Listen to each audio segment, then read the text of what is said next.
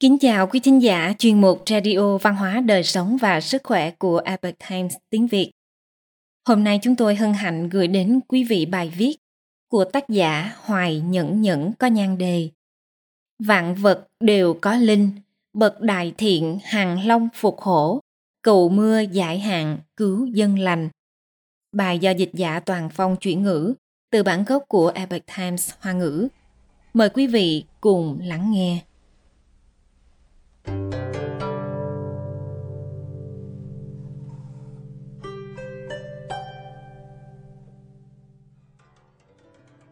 Hổ dữ có thể cảm nhận được cách quản lý nhân từ của các quan viên, cũng có thể cảm ứng được lòng trung thành của các trung thần nghĩa sĩ.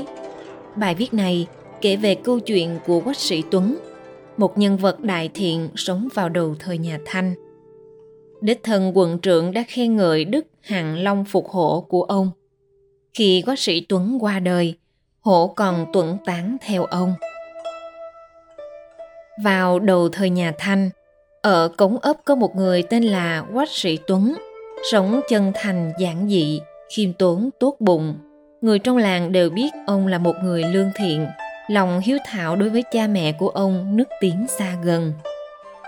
Lúc bấy giờ trong làng có nạn hổ hoành hành, mọi người đi đâu đều phải đề phòng cẩn thận. Một ngày nọ, Quách sĩ Tuấn cùng với hai người hầu đi đến một thôn trang để thu tiền tô. Đột nhiên trong đám cỏ rậm rạp trên đường xuất hiện một con hổ chặn mất đường đi. Hai người hầu sợ hãi vứt bỏ hành lý chạy trốn.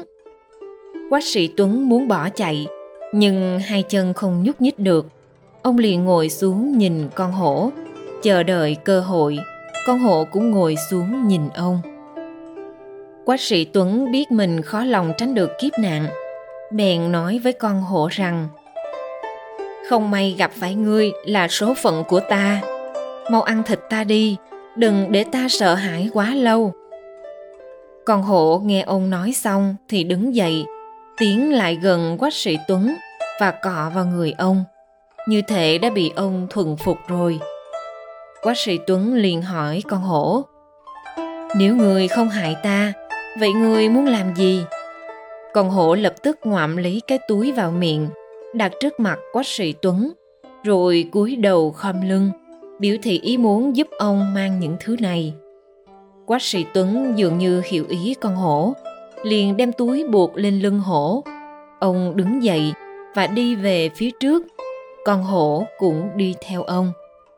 Hai người hầu trốn về thôn trang trước đã thuật lại sự việc cho các tá điền. Mọi người đều giật mình cho rằng quách sĩ Tuấn đã bị hổ ăn thịt, cảm thấy quả thực là thiên đạo vô thường.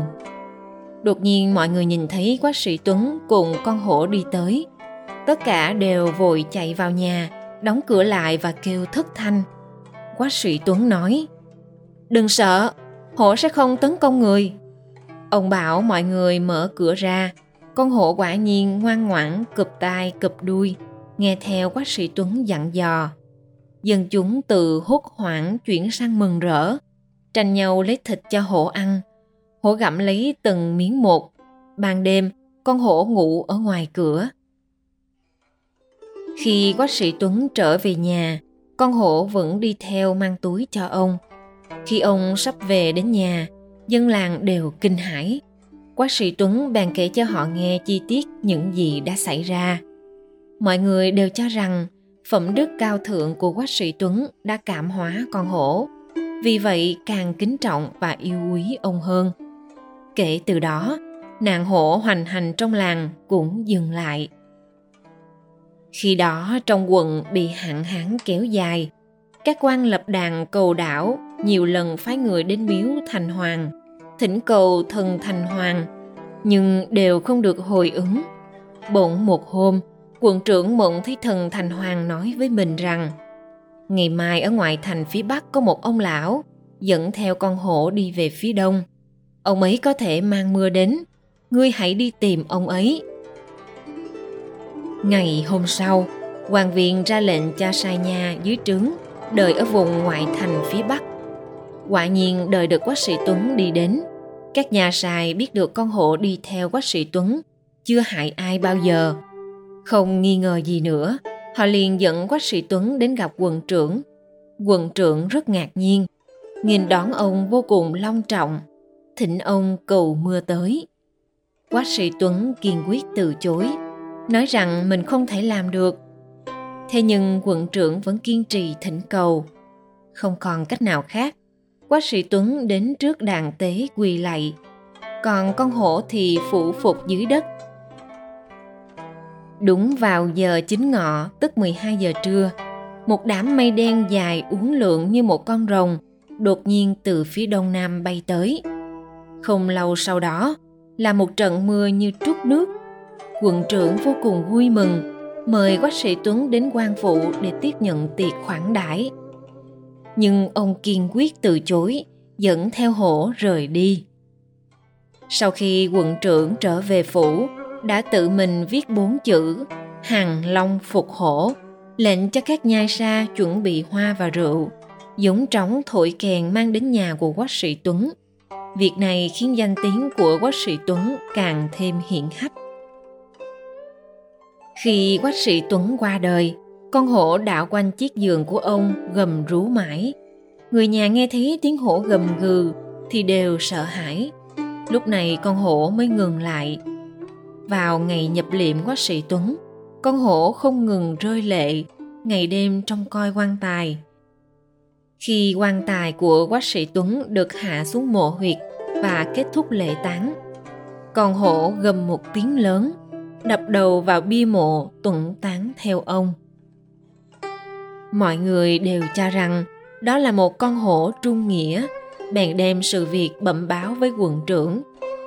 Quận trưởng đến mộ phần của quách sĩ Tuấn, thấy hổ vỡ đầu nằm đó, trong lòng cảm thấy rất bi thương. Ông bèn chọn một chỗ bên cạnh mộ của quách sĩ Tuấn, dùng màn quấn xác hổ lại, rồi mai táng cẩn thận.